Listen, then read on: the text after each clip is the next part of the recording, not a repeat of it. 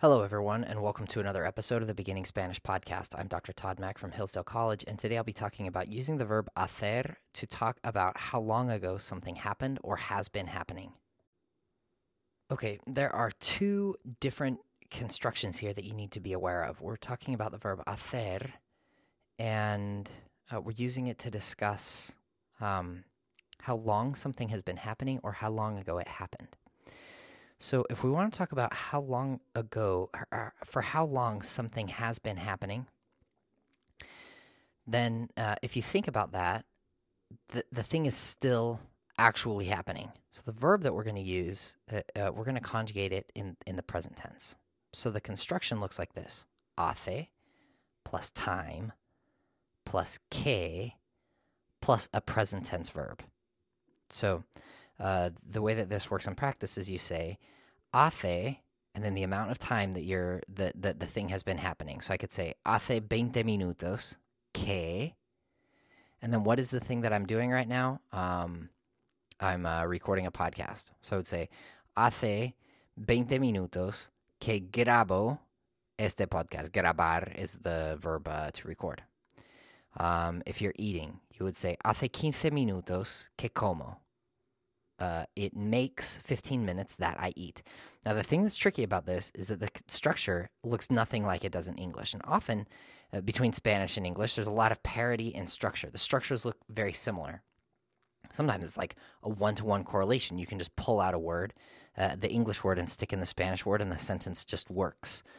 Um, not the case with this uh, with this structure here. And this is actually the way that you do it. So um, you don't say he estado comiendo por 15 minutos. I have been eating for 15 minutes. Grammatically, that works, but but in practice, it's not how uh, it should be said, or it will be said by native speakers in general. Um, now we can uh, also express the same idea if we switch things around. So uh, if I want to put the verb first, let's take the, the example of eating again. I could say como desde hace and then the amount of time. So como desde hace 15 minutos. So I can say hace, hace 15 minutos que como or como desde hace 15 minutos. Now what does desde mean? Desde means since. So I would be saying I eat since it makes 15 minutes. Now that doesn't make any sense to you, and uh, and it, it, there's no reason for it to, except that this is just the way that we do this in Spanish.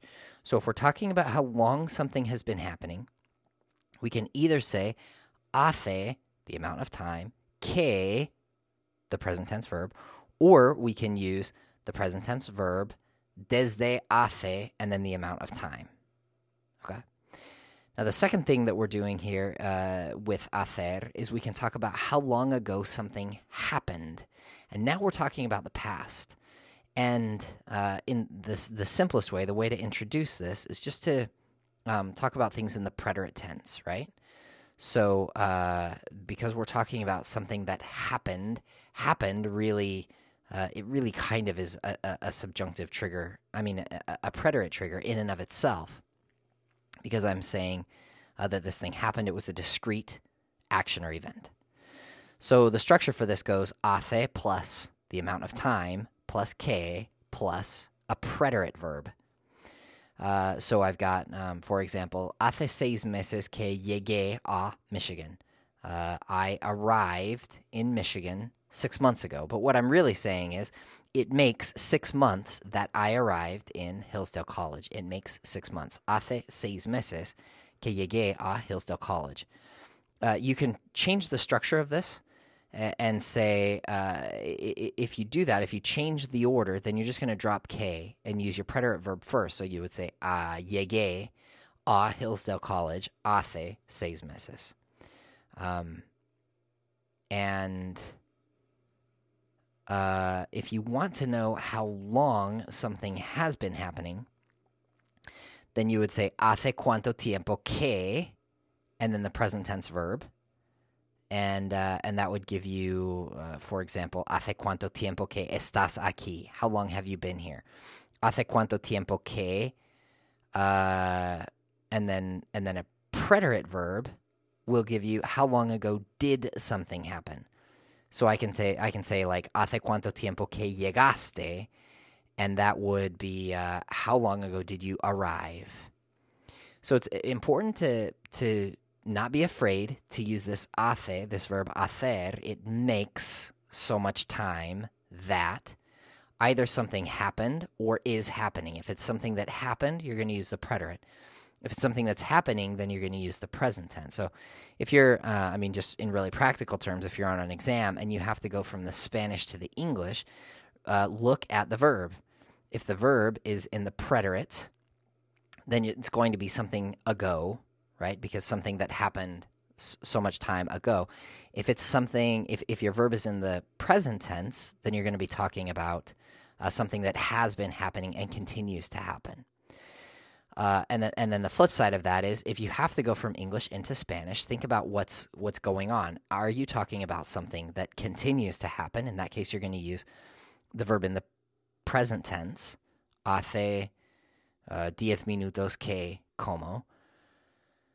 If not, if you're talking about something that's in the past uh, and is kind of over or is over, then you're going to use the preterite hace tres horas que comí, meaning I ate three uh, hours ago. That's it for now. Thanks for listening. If you find this show helpful, I encourage you to go to anchor.fm slash beginning Spanish for a full list of episodes and to support the show financially.